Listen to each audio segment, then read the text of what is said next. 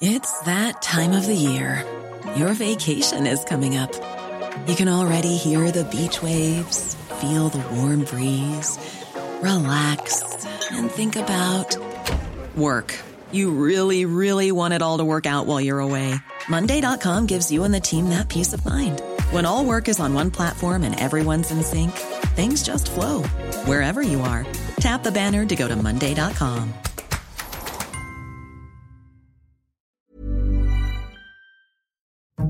Boris Johnson found himself in boiling water this week as MPs in his own party and the opposition laid into his plans to undermine the Brexit withdrawal agreement. This is his deal. It's his mess. It's his failure. For the first time in his life, it's time to take responsibility. It's time to fess up. Either he wasn't straight with the country about the deal in the first place, or he didn't understand it. Welcome to Payne's Politics, your essential insider guide to what's happening in British politics from the Financial Times, with me, Sebastian Payne. Today, I'll be looking at the discontent in Parliament about Number 10's Brexit plans, highlighted by Shadow Minister Ed Miliband at the top there, and increasingly prickly relations between the Prime Minister and his MPs, with political editor George Parker and columnist Robert Shrimsley. And later, I'll be asking with Nvidia's takeover of the British based chip designer ARM and Hitachi's decision to pull out of a major British nuclear project, does the UK have any coherent industrial strategy? Joining me to discuss this is Chief Political Correspondent Jim Pickard and Business Editor Peggy Hollinger. But before all of that, George and Robert, welcome back to the podcast. Morning. Hi, Seb. So it feels like it's been somewhat business as normal in Parliament this week with Tory MPs rowing, being angry behind the scenes. And I feel like we've seen quite a lot of each other in the House of Commons having coffees and lunches. And it's kind of jarred a bit with the fact that we've now got these new lockdowns again in big parts of the country. Yeah, I mean, the problems are piling up for Boris Johnson on multiple fronts. And you heard the clip about Brexit and the complete disaster that unfolded this week from a presentational and strategic point of view for the government in terms of this internal market bill. And that has, you know, aroused a lot of disquiet that was already not far from the surface among Tory MPs about the way the government's handling things, its overall grip. And that's compounded, I think, by the resurgence of coronavirus, the fears that the government hasn't got a grip on the testing strategy, and among a certain strand of thinking in the Conservative Party on the more sort of libertarian end, the idea of the government is actually overreacting to the return of coronavirus. And uh, you stick all that together, and it's a pretty toxic mood, I think, among Conservative MPs having been back in the Commons for the first time for the last two or three weeks, you are noticing the pickup of MPs around Portcullis House, around parts of the Commons. And of course, that's giving them the chance to talk to each other face to face about how fed up they are. And have all been talking by WhatsApp and they've all been chatting. So it's not that hasn't been happening, but it, it is different when you see each other face to face and I'm really fed up about this. I'm really angry about this. What the hell is the government doing? And the other point, of course, as one of the older hands said to me, is that you had all these new MPs arriving at the December election, you know, bright eyed and bushy tailed, desperate to be part of this government. And they disappeared from Westminster within a few weeks. And they haven't been, as they say, socialized to Westminster. They haven't learnt the conventions of how you deal with the government when you're not happy. And they, are offered back in their constituencies, hearing the gripes and grumbles from their constituencies and not hearing the counter argument from their colleagues about why you've got to stay loyal and help the government. So it's all boiled up in a series of problems for the government and a variety of different flashpoints and different issues. And added to all those new MPs, you've got all the old ones who know they're not going to get any further preferment from Boris Johnson and have absolutely no incentive to play nice if there's something bothering them. I was speaking to one of the old hands this week who said, Every week is an absolute ordeal for me. Uh, it's driving me mad. And I think that's a general view among many MPs. They don't know what's coming next and they are at the end of their tether. Well, indeed. And I can remember people in Downing Street saying, oh, we just need to get our MPs back again and everyone will be happy and harmonious. Whereas I think this week has shown that actually, with the MPs back, things have got even less harmonious. So, George and Robert, let's get into the main story of the week. The Internal Market Bill, designed to shore up trade within the four nations of the UK, creates a stink amongst Tory MPs and the UK's allies. Backbench rebels, unhappy at the prospect of breaking international law, forced Downing Street to back down and compromise on its plans. But the plan has still caused consternation amongst the UK's allies, particularly in the United States, Dominic Raab, our Foreign Secretary, has been visiting Washington, D.C. this week and claiming the government's plans were necessary. The UK action here is uh, defensive in relation to what the EU is doing. It is precautionary. We haven't done any of this yet. Uh, and it is proportionate. Uh, but what we can't have is, and this is contrary to the Northern Ireland Protocol, and of course a risk to the Good Friday Agreement, what we cannot have is the EU seeking to erect a regulatory border down the Irish Sea between Northern Ireland and Britain. So, George, let's begin with this rebellion. When the internal market legislation was proposed last week, Tory MPs seemed to be pretty unhappy, but it felt as if that coalesced around a group of people led by Bob Neill, the backbench MP, former minister and chair of the Justice Select Committee. But instead of just facing down the parliamentary party, Number 10 seemed to listen. How and why do you think they changed tack? Well, mainly because I think they realised they'd got it badly wrong and they couldn't afford to have a running battle with their own MPs. And this wasn't a battle about Brexit. It was actually a battle about, as Ed Miliband put it, right or wrong, or indeed, in this case, whether Britain should be willing to break international law when it passes its own domestic legislation. And for a lot of people, they saw that as a fundamental issue. And it was an issue, I think, which was going to cut through to the public. People could understand that it's a bit odd that your own government is breaking the law. So I think by the time we got to the vote on the second reading of this bill on Monday night, where tempers were fraying. It was plain that there was going to be a big Tory rebellion. The whips backed off. There were no threats to remove the whips from people this time. It was almost an acceptance by that point they got it wrong. Boris Johnson got some of the leaders of the rebellion into his office in the House of Commons, and they sat down and basically said, Look, we're going to try and make it up to you, which is indeed what happened about 48 hours later when we saw the government accepting the amendments put down by the rebels, adding a few more concessions on top. And although this is by no means enough to satisfy the European Union or some of our international partners, because the bill, let's be frank, still breaks international law, it takes some of the edges off it. And the thing that baffles many Tory MPs, even the ones who weren't part of the rebellion on Monday night, is why on earth did they get to this point in the first place? So, Robert, the amendment that was proposed by Bob Neill essentially would have given MPs a lock on whether to activate this clause in the internal market bill that would have undermined the withdrawal agreement. And we haven't seen what number 10 is proposing, but we're told that's what they're going to do. So the threat, the revolver on the table, as it's been described in the Brexit talks, is still there, that there is still the prospect that the UK could undermine the withdrawal agreement, but MPs would have to actively vote to do that. But in some ways, that doesn't really speak to the concerns of people like former Prime Minister Theresa May or former Chancellor Sajid Javid, who said this is not the thing you should really be doing. That's absolutely right. Although it is nice to see the return of a meaningful vote. We've certainly missed having one of those in Parliament. I think what is happening in this compromise, assuming it does all come good, is that the rebels are putting off the task of having to rebel now for the possibility of having to rebel later down the line. And that's always a more attractive proposition. I think as interesting as the compromise is that the government is also not rushing this through the House of Lords, which was the original intention. It's delayed that till I think mid October it was absolutely certain to be defeated in the House of Lords, and the bill would then have to come back to the Commons, and whatever the Lords taken out be reinstated. So they haven't got that much time to make this bill law if the Lords decide to cut up rough about it. And one of the things that made it very, very difficult is that the senior Tories speaking out against including some very, very credible Brexiters, like, for example, Michael Howard, Norman Lamont, the former Attorney General Geoffrey Cox, that gave a lot of cover to other MPs. And a lot of the rebels on this are the older Tories who are not looking to Boris Johnson for preferment. They don't expect another chance in government. They see no reason to compromise their principles on this. So the government just recognises got itself onto a hook in Britain alone, let alone with the European Union and possibly with America. Well, it's certainly not just the EU who's been unhappy about this. We've seen quite a stark reaction from the United States. The FT's reported on Friday Donald Trump's envoy to Northern Ireland, Mick Mulvaney, has warned about undermining the Good Friday Agreement, but so has the Democratic presidential candidate, and so has Speaker of the House Nancy Pelosi. And she said that there won't be a trade deal if the withdrawal agreement is undermined. There will be no bilateral US UK agreement if the border, the Good Friday Accords uh, in regard to uh, the border are changed. And, and actually, how can they walk away from an international agreement? How do you trust that? Well, George, that's been a bit problematic for Dominic Raab, who, as I said earlier, is in DC this week and has been trying to smooth over this whole thing. and has learned that this legislation that started as something with a ruse to try and get a better Brexit deal looks as if it's done serious damage to the UK's international reputation already. Well, it shows a remarkable blind spot, doesn't it? It just shows how dysfunctional this government is that they didn't think that this was going to be a potential problem in Washington, where we all know the Irish American lobby is extremely strong.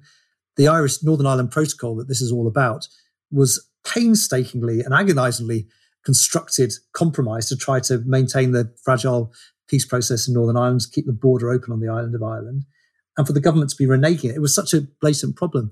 And Boris Johnson was asked whether he was warned by the embassy in Washington about this potential problem. And he said, well, he wasn't aware of it, but nevertheless, he should have been aware that this was going to cause problems, not just, of course, with our American allies, but right across the European Union as well. And just has added to a sense of chaos. And, Dominic Raab's visit to Washington, frankly, didn't really smooth many feathers.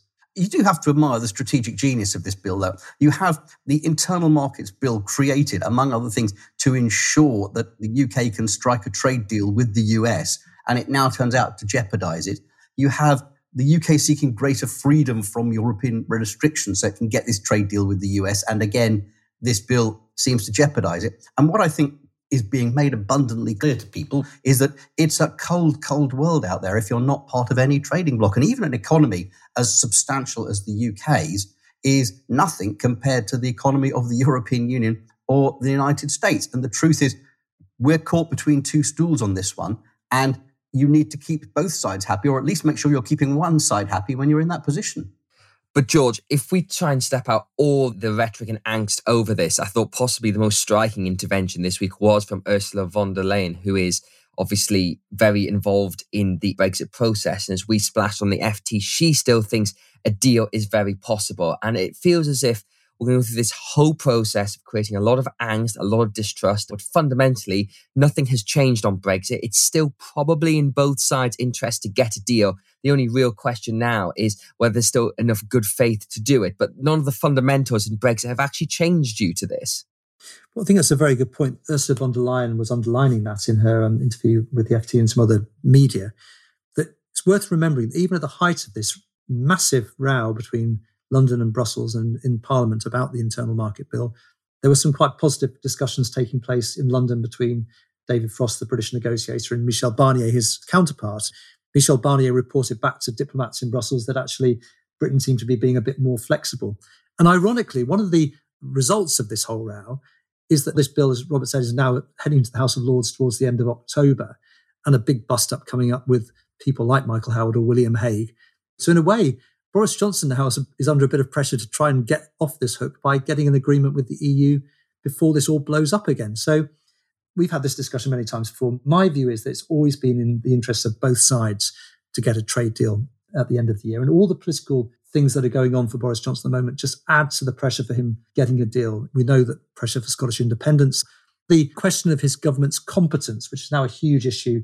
Boris Johnson says he wants a deal. Well, can he actually deliver it? If he doesn't, you know, have to countenance the prospect of chaos at the border, traffic jams at Dover in the middle of a coronavirus crisis. And you don't have to be a genius to see that Boris Johnson actually will want to take problems off his plate rather than add to them. And if the sticking point is fish and subsidy control regimes, is that really a ditch you want to die in when so much else is at stake for your government? I'm not sure it is. I do think George is right. I also always thought that there's another reason why Boris Johnson needs to get a deal, which is that actually Brexit is not settled unless we have a form of trade deal. We're going to spend the next decade renegotiating our relationship with the European Union, whatever happens, because there's always better deals to be done, more liberalization to get, more growth to secure. But if you're starting from a base, sort of fairly substantial basis, then those changes are incremental. If you've got nothing, then the whole of the Brexit settlement is still up for grabs, and it makes it possible for the Labour Party to say, actually, Boris Johnson completely loused this up. We need a different vision for Brexit. And that's really not in the Brexiters' interest. The one caveat I have on this, however, is that there is one argument which is the worse things get for Boris Johnson and his government in every other respect, the more he needs to fall back on Brexit, because Brexit is the glue for the Conservative electoral pact. It's what keeps his voters solid. And the more he, seem, he can portray himself in the short term as standing up for Britain by fighting the European Union and showing what he's made of, the more that coalition hangs together. I think the one worry that people who want to see a deal have is that actually, as coronavirus gets worse, as other things get more problematic, you could actually see Boris Johnson falling back on the Brexit rhetoric in order to keep his electoral coalition tied together. And there's certainly people around him in Downing Street who see that argument. Mm. And I think it's a fundamental point that he is making a lot of noises about how destiny could be a no deal Brexit. There is no logical argument for doing it, but it could still happen. And finally, George, I just wanted to pick up on where the PM's personal standing is amid all this. That the Spectator magazine, which is very much the in house Bible of the Tory party and Boris Johnson used to edit, lambasted him this week. They had a cover of the Prime Minister lost at sea and described him as a forlorn creature skulking around Westminster. And you do have to raise this question of where is the PM? It feels again that he's been thrown about by events and that he's tried to reach out to the party. He had a Zoom call with Tory MPs this week that was something of a disaster because he didn't take questions. The communication links went down. And as we were saying at the beginning, Yes, MPs are back in Westminster and they're chatting again, but all the chat this week really seems to be about what is the PM doing, where is the leadership, and why is he so detached from proceedings? Well, he feels and looks like a lonely and isolated character, doesn't he? And um, I was in the House of Commons chamber just looking down at Boris Johnson's face while he was being torn apart by Ed Miliband, of all people. And he looked forlorn, distracted, agitated. And that sort of sums it up, really. That if he ever had contact with his own MPs, he's losing contact with them. And that disastrous Zoom call, sort of symbolic, really, of the breakdown in relations. Set against that, we have to say this the Conservative Party didn't elect Boris Johnson because he was a House of Commons man who spent a lot of time in the tea rooms, shaking hands and asking about MPs' wives or husbands. He was chosen by the Tory party because he looked like he could win an election. And that's what he did. He won an election with an 80 seat majority. And that is always at the back of every Conservative MP's minds when they have these discussions about Boris Johnson. And they will make a calculation nearest the time of the next election as to whether Boris Johnson can help them win their seats. And if he can, they'll stick with him. In the meantime, the knives are clearly out, as they have been for you know many months or even years, for his team of vote leave advisors led by Dominic Cummings. So I suppose if things get tough for Boris Johnson, the first thing he could do, if he was being really ruthless, though he's shown no sign of it so far, is throw some of his advisors overboard to gain himself a bit of time. But we're not at that point at the moment. Lots of people talking maybe about having another view at this in the middle of next year if things haven't improved. But at the moment, the mood is really, really bad. George and Robert, thank you kindly. Now, on to a very different story. Hitachi announced this week it was pulling the plug on a major nuclear power station in Wales. Nvidia, the American chip maker, sealed a £40 billion takeover deal for ARM, the crown jewels of the British tech industry. What links these two together? It's a big question about what industrial policy, if any, the Johnson government has. As Hermann Hauser, the founder of ARM Holdings, warned this week, letting ARM go into American hands and under its so called CFIUS foreign investment restrictions could be a huge strategic mistake.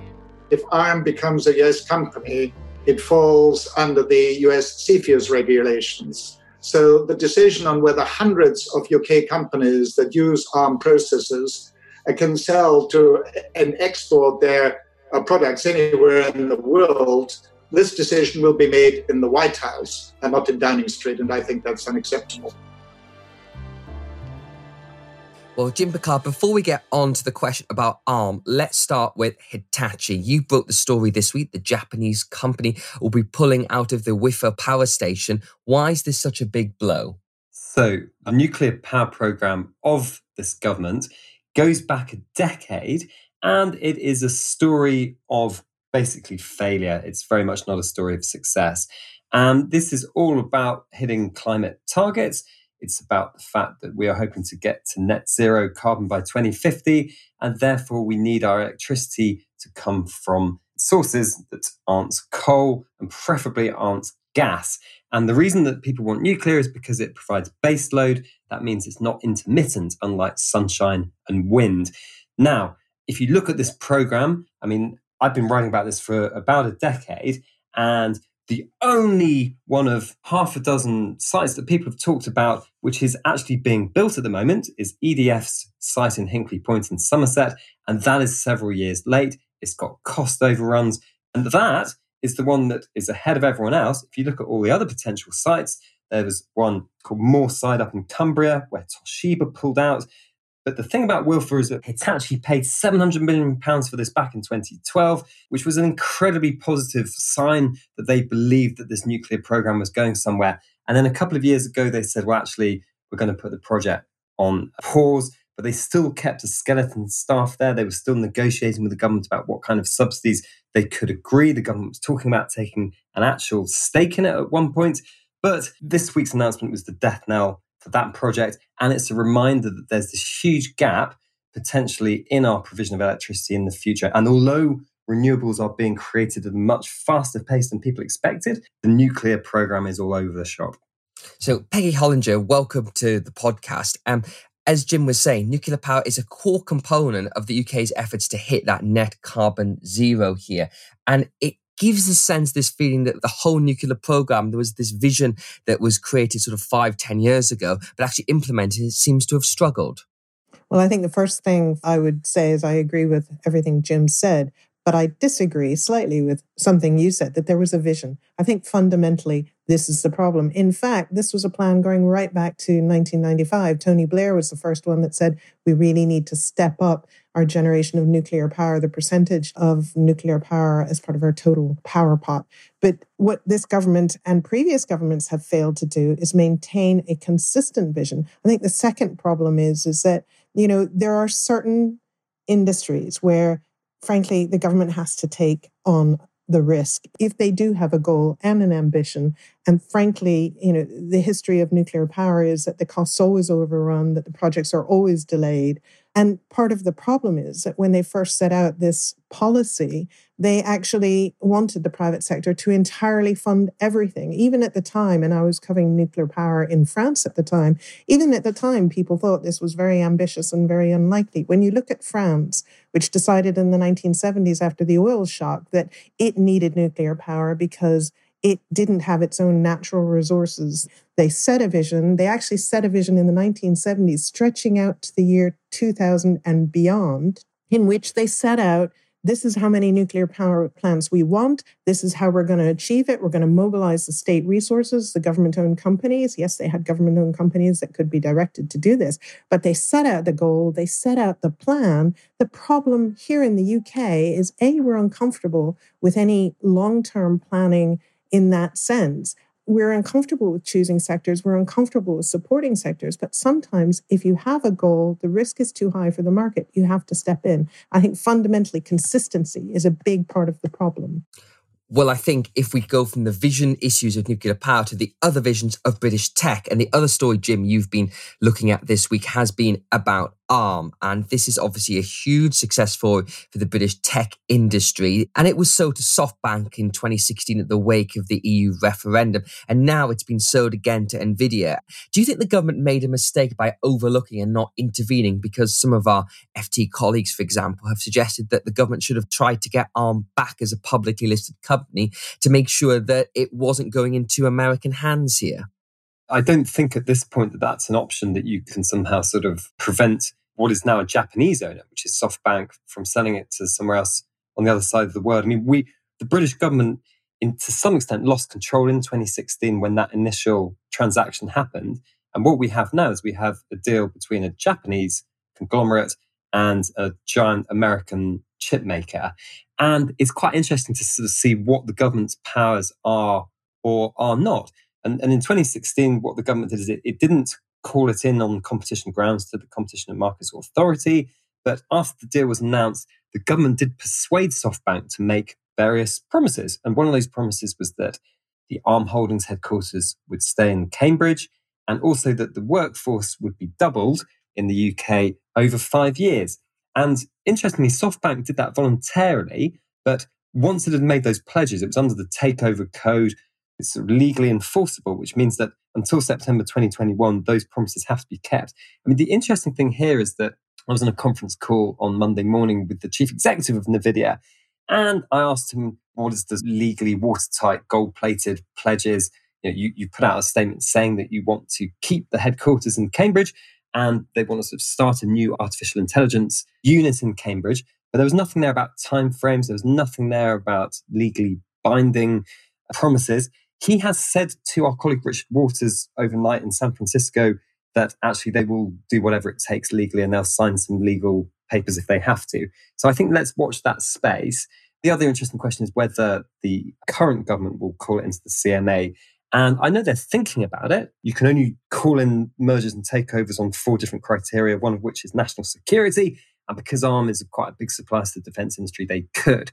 But I think let's watch that space on that one. So, Peggy, obviously, we've heard um, lots of reports about Dominic Cummings, who's Boris Johnson's chief advisor, wanting to have a multi billion pound UK tech company because he thinks it's strategically important for the UK to have that kind of presence in the world. And he thinks it's going to be very important for the stability and security of its economy.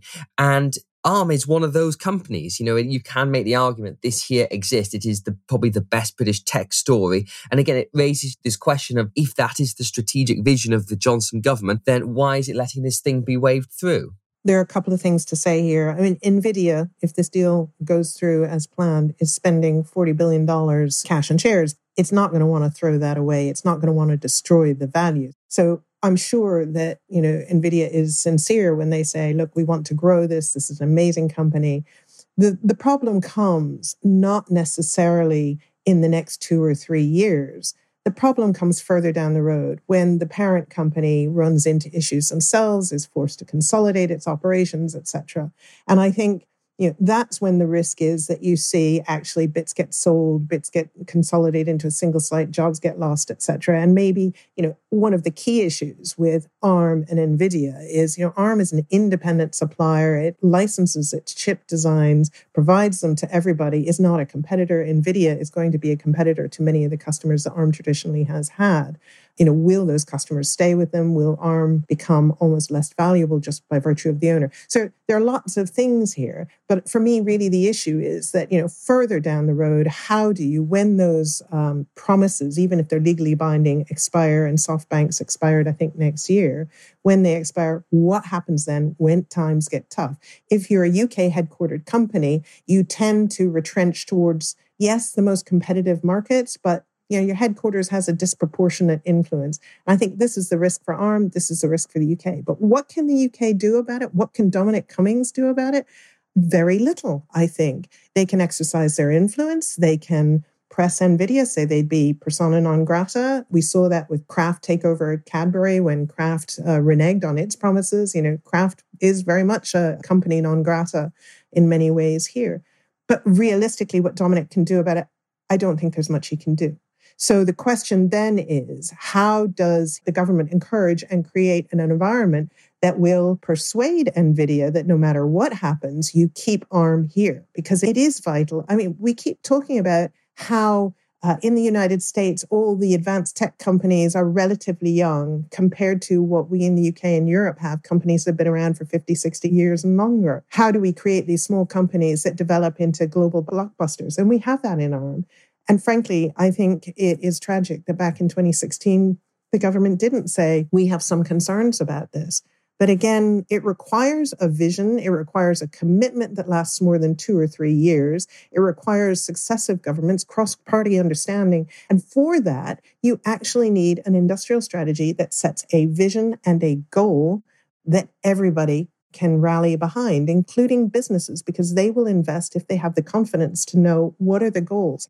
The fascinating thing here is that if you think about the Brexit negotiations and why they've stalled, it's for two reasons. One is because of the fish industry, which is an almost negligibly tiny industry. And the second is because of state aid, because we know that Dominic Cummings and Boris Johnson want the independence and the freedom for the sovereign British state, free of the EU, to do whatever it likes on state aid. And yet, the fascinating thing is, no one has really explained what industries the government wants to help in what way? No one has set out a strategic vision. You know, there was an industrial strategy that was published a couple of years ago, but it was more like a kind of hodgepodge of stuff the government was already doing. It's fascinating to me that we could literally end up having no deal with the EU because these guys want control over industrial policy. And yet, all we're seeing is pretty random interventions here, you know, like buying OneWeb, satellite company, and then other non interventions elsewhere. And the whole thing seems quite random. Absolutely, Jim. And we seem to be consistently afraid of saying, here's the big thing that we want to achieve in 15 years' time or 10 years' time, and we're going to put all our money behind it. And It's up to you what areas you're going to explore within that. But it's a big goal of a hydrogen fueled economy. Go away, invent, innovate, whatever, we'll back you. Jim and Peggy, there's clearly plenty more we could talk about there, and we will definitely come back to this in the future. But thanks for joining us for this discussion. And that's it for this week's episode of Payne's Politics. If you like the podcast, then we recommend subscribing. You can find us through all the usual channels Apple Podcasts, Spotify, Google Play, and your smart speaker to receive episodes as soon as they're released.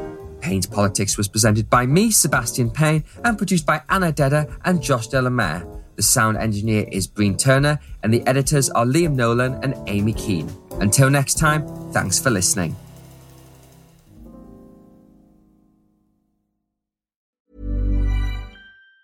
Planning for your next trip? Elevate your travel style with Quince. Quince has all the jet setting essentials you'll want for your next getaway, like European linen, premium luggage options, buttery soft Italian leather bags, and so much more. And it's all priced at 50 to 80% less than similar brands. Plus, Quince only works with factories that use safe and ethical manufacturing practices. Pack your bags with high-quality essentials you'll be wearing for vacations to come with Quince. Go to quince.com slash trip for free shipping and 365-day returns. When it comes to your finances, you think you've done it all. You've saved, you've researched, and you've invested all that you can.